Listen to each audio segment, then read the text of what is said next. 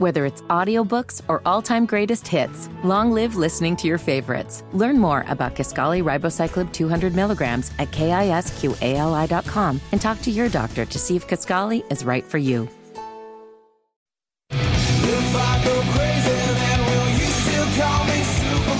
You're listening to the Hammer and Nigel Show. It's another poll here uh, that's saying Trump is narrowly leading Biden in a hypothetical rematch. This is a CNN poll, Indy Spanglish. CNN, for God's sake. Uh, let's see, 49% to 45%. I'm looking at another poll here in terms of the GOP candidates that are running. I mean, holy God almighty. Trump has got such a lead, like, uh, uh, just such a monumental, like 56%. And you know it's worse than that? Because they probably found numbers that were the closest, honestly. Yeah, right. And then there's the New York Times poll over the weekend. If you remember over the weekend, polling from New York Times Siena showed Trump leading Biden in five of the six swing states. So we're talking plus 10 in Nevada, plus six in Georgia, five in Michigan, five in Arizona, plus four in Pennsylvania. Uh, Biden leads Wisconsin by a couple of points, but but man, Democrats everywhere are, are saying out loud now. They're getting very nervous. Here's a clip we played earlier in the week. I wanted to, I think it's worth a replay of what they were talking about on Meet the Press over the weekend.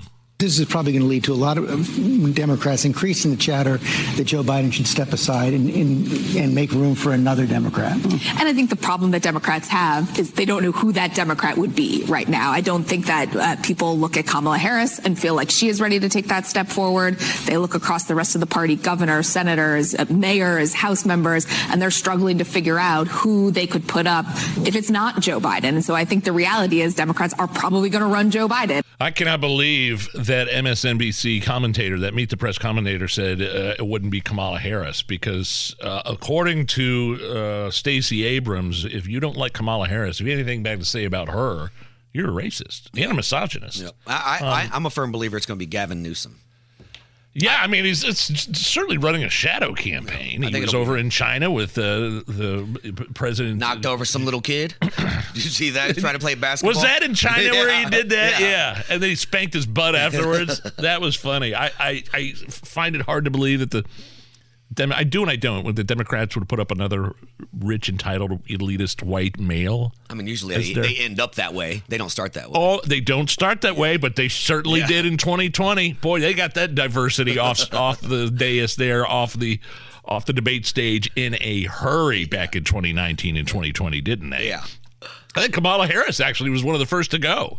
Uh, 100%. she called him a rate. I mean, how do you beat like if you're Kamala Harris and you accuse all but accuse Joe Biden of being a racist on the debate stage, and then you palled around with segregationists. He- he- she believed uh, she believed his accuser. She said uh, that Tara Reade is his sexual assault accuser.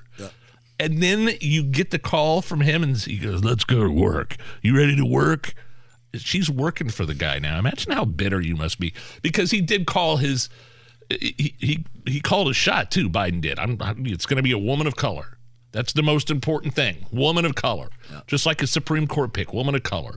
You're only there because of your color of your skin. Sounds It's racist. incredible- Sounds racist to me. It's it's incredible. Be incredibly insulting. You work this hard all your life, and now you're there because you're a female and you're African American. It's just it, she's got to be bitter. But um, back to the polls here for just a second. There's a reason why I replayed that clip. It's because earlier this morning, President Biden was asked why he's trailing in the polls in the swing states. Here's what he had to say. Why do you think it is that you're trailing Trump in all these swing state polls? Because you don't read the polls off and give there are 10 polls. Eight of them I'm beating him in those states. Eight of them. You guys only do two. CNN and New York Times. Check it out. Check it out. We'll get you a copy of all those other polls. You don't believe you're trailing in battleground states? No, I don't. You're delusional. He's absolutely delusional. Those other polls he's talking about were Twitter polls. Yeah. Probably. Probably, yeah. You know, Kamala put out a Twitter poll. Who, who would you vote for, Donald Trump or Joe Biden? Um, and it's obvious that the way the economy is right now, the way gas prices are, the way food prices are. I keep, I always go back to. I, I had to stop uh, on my way home the other night to Kroger to get some lunch meat, it's doubled in price. It used to be seven dollars a pound for uh, some some sliced chicken. You but, know what I mean? But the big part about it is fourteen dollars now. We, we still got to get out and vote, right? We can't look at this and go, "Ah, we're good. He sucks." Like if, if nothing's been fixed for ballot harvesting, voter ID, oh, trust me. none of this stuff has been fixed, and we know that they're going to mess with the numbers. We have to come out in numbers so large that they can't do anything about it. Let's stick with Biden here, but we're going to jump in the hot tub time machine. Flashback to 2005. This is basically, I mean, this is back when Biden could speak coherently, right? We could understand him. He was on his game. Talking about Hamas and the Palestinians. This is kind of when uh, Hamas took over. The Palestinians voted Hamas, their government. And here is Joe Biden back in 2005 this lawlessness that takes place, although initially generated by a, a, a, a, ideological group, Hamas or whatever, you also, it spawns just lawlessness generally.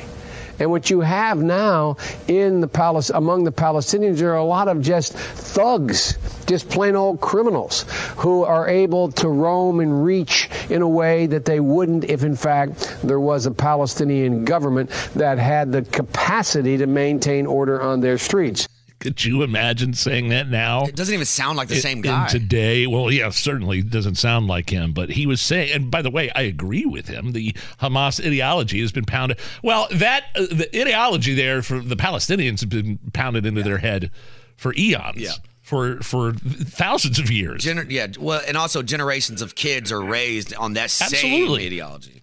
But for him to say, yeah, Hamas is bad, but there's actually the Palestinian people are thugs too. You wouldn't even say the first part. Whoa. Yeah. Whoa. Meanwhile, Biden did. Uh, I got some more from that press conference he was doing. He was outside Air Force One, and he's talking. They were asking him about the uh, like a humanitarian pause for the war in Israel against Hamas. Did you ask for a three-day pause to Netanyahu? You know, I've been asking for a pause for a lot more than three days. Hey, yes. Did you ask him to pause for three days to get the hostages out for that yes. I've asked for even a longer pause for some of them. Are, are you- so first he tried to make a joke. I've been asked, I've been asking for longer than three days. So he wants. So understand when they say pause, they say ceasefire. Right. That's that's what it means. A, a ceasefire. And I think there's been targeted pauses here and there to get humanitarian aid in, and now there's talk of of a four day pause. There's sources coming out of the White House that say that Netanyahu. I, I don't know what to believe at this point, but I just know that every time you pause, especially for days. Yeah, I'm re-upping on my side. That, yeah, yeah, exactly. I'm re-upping. Re- replenish the resources. And by the way, all that aid that's coming in, bring it down to the tunnels. Yep. Here's a little more from Joe Biden on how frustrated he is with uh, leadership in Israel. Mr. President, are you frustrated with Prime Minister Netanyahu that he has not listened more to some of the things you have asked him to do? Taking a little longer than I hoped. It's taking a little bit longer. But you don't you don't have a say. What right of that is of his? Uh, right. It's taking a little bit longer than I hope. Their country was attacked. Their people were slaughtered. He has a right to respond when he wants to. All right. You're listening to the Hammer and Nigel Show.